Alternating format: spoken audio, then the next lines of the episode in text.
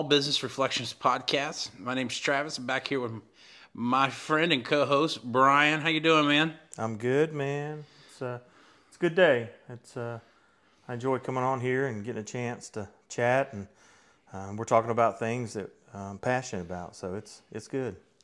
So today we're going to talk about empl- employee retention, and I know this is something that just about every business owner or business leader uh, is is interested in, needs to know more about, is is probably spending a lot of man hours uh, attempting to try to solve. Is just trying to understand how can we retain our top talent. And what we're going to talk about today is how do we retain our top talent when it's when it really comes to um, utilize utilizing employee benefits. You know, before we really get going, though, I was doing some research today, Brian, and just kind of trying to figure out, you know, what are some of the uh, effects of, of turnover in, in organizations. And I, and I read that it costs it costs companies uh, 1.5 trillion dollars a year in unproductive hours with people who are unhappy, and over a trillion dollars just in the process of replacing an employee who has uh, who has decided to leave a company. So this is a major problem. So when we get kind of get started today, how have employee benefits evolved over the years to meet the changing needs of, of the employees? Yeah, that's a lot of hours and money uh, spent on something that uh, I dare say many employers don't pay enough close attention to. Um, and so, and this is something I mean I could talk about all day. You just point at me when I start blabbing on, and uh, you need me to shut up. But you know, employee benefits have have been around for a long time. Um, I, I, was looking the other day at something, and I think maybe the very first kind of pension program was put in place where uh, you know soldiers who fought for independence uh, that were wounded, and it was kind of a passing of a hat. So, and then you fast forward to today, uh, today's environment, and the benefits that we have today are, are really would be unrecognizable. Um, and so it, it's done a lot of evolving. Uh, but there's just been kind of this this tension uh, between kind of employers and employees that really have driven this employee benefits desire uh, over the year. Uh, employers, like I said, have always offered some sort of benefits. Um, and when we talk about benefits, we're talking about from pay to pet insurance, right? And so, um, and as our history is, is was written uh, and continues to do so, businesses have adapted. Government has tremendous amount of influence along the way, uh, kind of trying to balance the tension between employer and employees. Uh, we see the Industrial Revolution where employees were more so just expendable items. Um, and then we see the government stepping in to kind of uh, manicure or manage and, and put things in place because employers uh, were not. Uh, so, as the needs really changed, these push and pull factors uh, all the way down to small businesses were really at play. Uh, and some benefits have evolved, um, but some kind of have went in and out of style as, as time really passed on. I think two real big examples of, of some of these changes uh, can be traced all the way back to really World War II. So going into World War II, um, or uh, you know, once Pearl Harbor is bombed and, and uh, Roosevelt finally puts uh, his, his hat into the ring, uh, saying, Yes, we're getting involved. And then you have this massive takeover by the government, and industry is all bent towards producing items uh, for war. And you really see everyone at work. Everyone is somewhat happy. Victory gardens and all kinds of different mm-hmm. things are taking place. And, and so you really see just a get after it mentality um, but we also start to see wage caps, and uh, there is some kind of uh, a little bit of division uh, between employers and employees, but for the most part, the government really squashed it. And then as we get out of World War II, uh, we start to see some of the very first fringe benefits becoming more common. Um, uh, employee health insurance driven policies, things of that nature to go along with pensions. Um, and so that's that's some of our bigger changes as history has marched on. And then probably in the 1990s, um, the almost to 2000, uh, we start to see some some really top-notch kind of management training programs actually, my wife was in a management training program when she first got into the industry, and it was one of those programs where you know you're selected, uh, you're groomed, you're kind of put through this whole process to become um, you know a top tier manager in that organization. Uh, but she was actually in the last class of that management training program because it was costly, uh, mm. it was expensive, and they just didn't see the value of it. And then we start seeing the decline of kind of uh, development programs and organizational leadership, and the emphasis then becomes more on the, the kind of tangible benefits that we all think about medical, dental, vision, things of that nature. And then today, you know, in 2023, we kind of really see a changing of the guard. We see this younger generation coming in and they want uh, different things. Uh, they, they're looking at more at experiences, uh, more at, you know, how is the business taking care of me? Um, and yes, those traditional benefits are still there. That's kind of the foundation, but uh, it's it's certainly evolved over the years for sure. Absolutely. You know, it's it's very interesting to me that for benefits to be around as long as they have been, they're still probably one of the most misunderstood, feared items to talk about as a business owner. Um, so, so while it's been around for a long time, it's still something that a lot of people see as a, a very unclear, nebulous thing to, to talk about. So, in what ways do uh, the comprehensive uh, employee benefits play a role in attracting high caliber talent to organizations? And I just want to preface this. You know, we're talking about small businesses. Sometimes it's really challenging for a small business to hold on to it, especially a high um, a high caliber employee, just because of the the size of the business, the opportunities that it can offer. So, um, benefits is going to be a key piece there.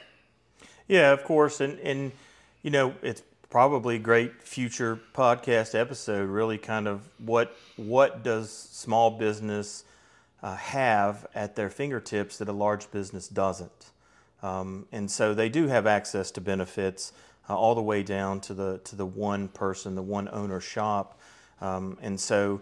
But there's lots of other things that they have over big businesses, but a comprehensive benefits package is is something that you're just going to need to develop. You're going to have to work towards. And when we say comprehensive, we're kind of really talking about three things.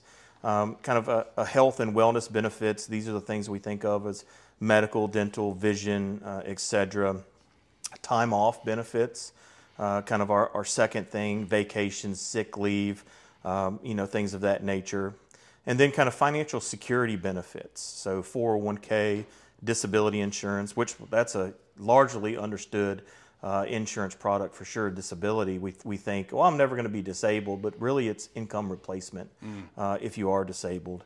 Uh, life insurance, so health and wellness benefits, financial security benefits, and um, you know those those uh, those uh, time off benefits are really our three kind of comprehensive areas most of these items are, are absolutely necessary. I mean, or uh, potential employees are just really not going to give your company a second look. You, have got to have something there. Uh, people are, are just absolutely uh, looking for health and, and wellness benefits, period, uh, every day. Uh, unemployment rates are, are very low, very stable at the moment. and so, and we're starting to see where employees are moving from different companies based on some of these smaller, nuanced benefits. Um, you know, because if company A has health, company B has health, but company A is now doing uh, some type of tuition assistance reimbursement or something along that line, um, they'll they'll jump ship and move over. And companies know that they they know that it's going to take a little bit more to kind of uh, persuade that employee to come on board. Um, and we just kind of live in this this all or nothing culture, and employees would rather almost go without than not get everything they want, um, mm-hmm. which always blows my mind. You know, people call in and they're, hey, you know, I want to put an insurance plan in place, and I show them some options, and they're like, well, these aren't really what I want, and uh, I'll just go without, which, you know, just really can't wrap my head around sometimes. But uh, and health insurance is typically the first benefit that em- employees consider when comparing job job opportunities. Um, you know, medical expenses are a huge stressor for employees as part of that comprehensive package. Uh, for that matter, it's a huge stressor for employers as well. And those expenses uh, for the, on the medical side are the number one cause of bankruptcy. So, medical insurance, health insurance, employer paid health insurance is a big must uh, for employees looking for that. And then on top of that, they, they want to just be feel they want to feel taken care of. Uh, employees are, are looking for, um, you know, how is this company thinking about uh, kind of us as a whole person, so to speak. But that's kind of a comprehensive, you know, a, a game plan to have in place. Um, it, it plays an absolute huge role in attracting because as an employer, generally the your first step forward is a PDF or, or something in mm-hmm. uh, Indeed or something like that, trying to capture somebody, and they're looking at all of these bullet pointed items uh, that you have that you you bring to the table. Mm. You know, one of the things that I uh, I've really enjoyed about on some of our conversations, and it actually came up that you have actually had the opportunity to work now with around a thousand businesses, if not a little more you know so you've been exposed to a lot of good a lot of bad. You've gotten to see uh, successes and failures and kind of seeing what things look like when they're done right and when they, what they look like when they're done wrong. Uh, can you share some examples of companies that have successfully leveraged benefits to attract that top talent? Yeah it's it's um, it's certainly there's a tension between employer and employee that that exists um, and as employers begin to attract uh, and look for you know specific folks, especially in today's world, they're they're looking for folks that they can kind of drop in perhaps, um, and they got to make sure that their best foot forward is presented. And so uh, we've seen companies where um, they have a, a, massive retention problem. Uh, they're they've got you know just as many going out the back door uh, as they do coming in. And then, of course, they're struggling to attract as well. Uh, there's a delivery company that we've got that just comes to mind that uh, has a, a, tremendous amount of turnover. And as we kind of cr- approach uh, Christmas time, uh, obviously they're they're attracting and beefing up kind of their their delivery folks because you know packages are flying left and right out the door this time of year, and they really had a, a massive retention problem. Um, and so we just kind of sat down with them and talked through uh, what benefits they're offering, what they can add, um, and then more importantly, probably the big levers that we asked them to pull was how the communication took place of those benefits offered to their people. And so they've got a pretty young workforce, and so something as simple as uh, sending the kind of enrollment email and some of the benefits information uh, to their personal email or texting their phone made the biggest difference. Right, we were sending things to their work email, and nobody was checking their work email. Hmm. Uh, and so when we started communicating to them where they communicated most, then we started to see some some really good traction, and we saw double enrollment. Uh, we're starting to see retention. Um, you know, their their turnover rates slow down, um, and then of course their traction, their foot forward is is increasing because now they kind of know how to leverage those benefits that they've got. And we've seen little pieces, little bits and pieces here. You know, after all, we we work primarily with small companies, and so uh, most of our companies are going to be kind of 20 employees or less. Probably our ideal company is somewhere around 10 employees, um, and so really just kind of making sure that the employers are in front of the employees and advocating and talking about what they offer. And so we've seen a tremendous amount of success uh, in traction and with some of these examples where uh, you know the employer was kind of hiding um, behind the benefits. I don't understand why you wouldn't want to put the benefits that you offer out front and center and then continue to remind your people of what you're offering and how to utilize mm-hmm. it. It it it goes a long way. And so those are just some of the examples we've seen of folks kind of leveraging what they have and dropping in some smaller things that fit the needs of their people better. Um, and just simply by asking them, what do you what do you want? You know, what kind of benefits do you want to put in place? And so we've seen some pretty good traction there. Yeah, that's that's true. And I mean, so so one of the things that I'm very curious about is be, because you know, as you look at benefits, there's so many different things out there. There's so many different plans different things you could bring. Like you said, there's there's things like pet insurance. There's a lot of unique opportunities out there. But what are some of the specific specific benefits that tend to have a, uh, a greater impact on retention? Yeah, so your traditional benefits are always going to play a huge role. Uh, those kind of you know big benefits, health, dental, vision, life, disability, certainly. Uh, but some of the things we're starting to see now, uh, as unemployment is low, uh, and it's much harder to find uh, these key employees. Um, employees can are starting to look at, at companies uh, more than just for a paycheck, right? It want, mm-hmm. They want to be uh, in a position where this is somewhere that I, I grow and I spend time at.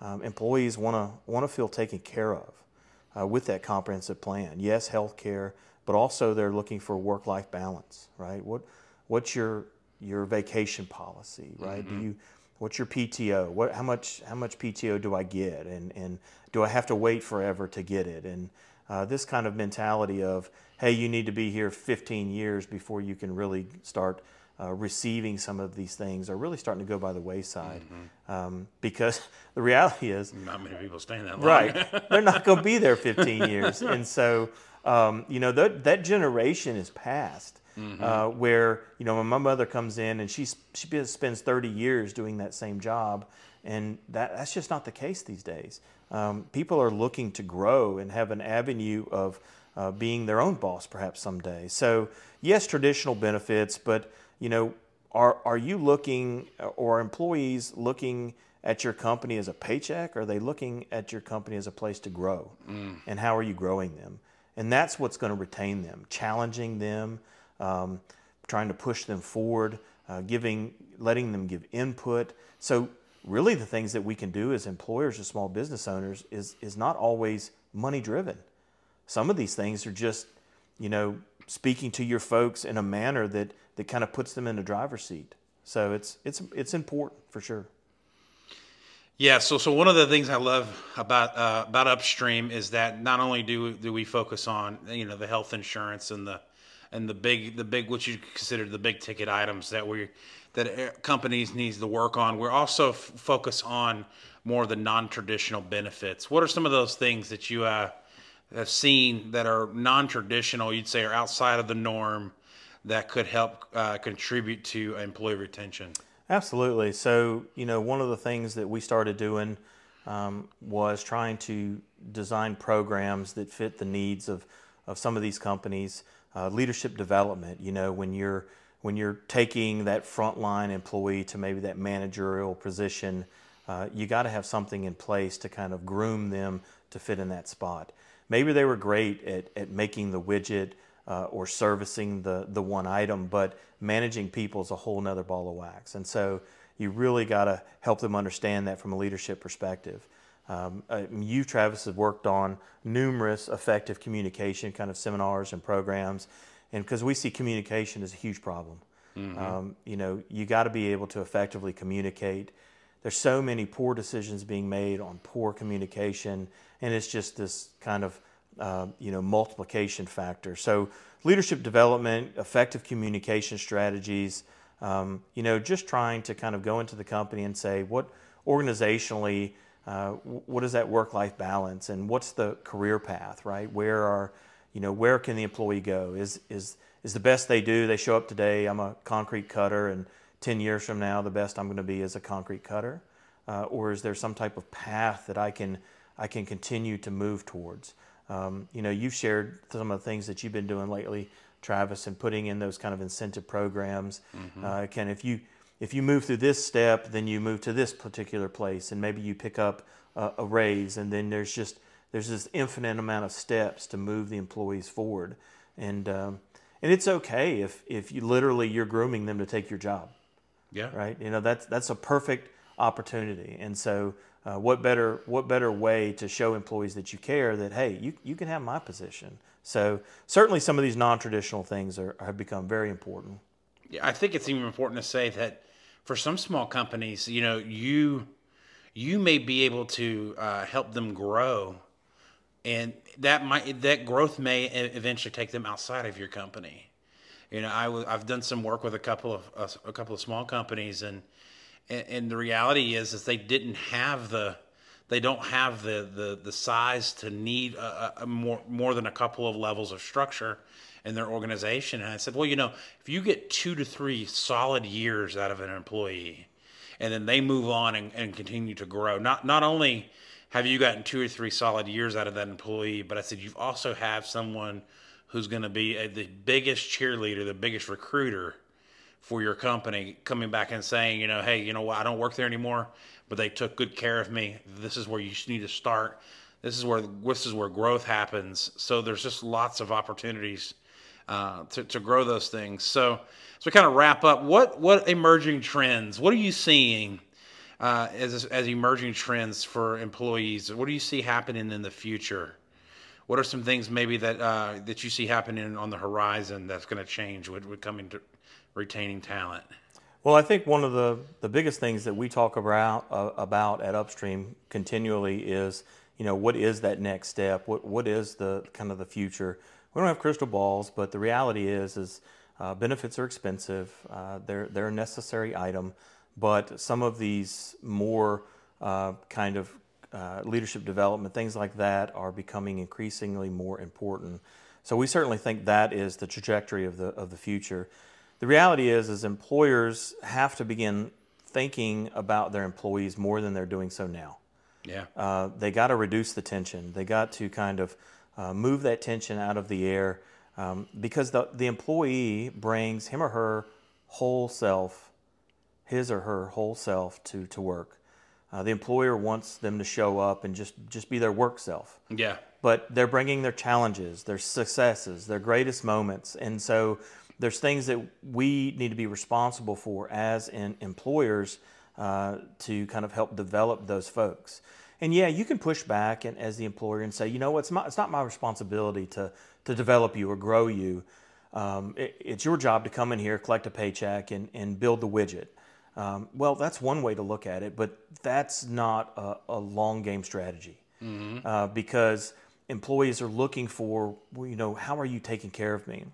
I recently read a survey where uh, employees uh, increasingly are getting to the place where uh, they're looking at the employer as uh, wholly responsible for developing them.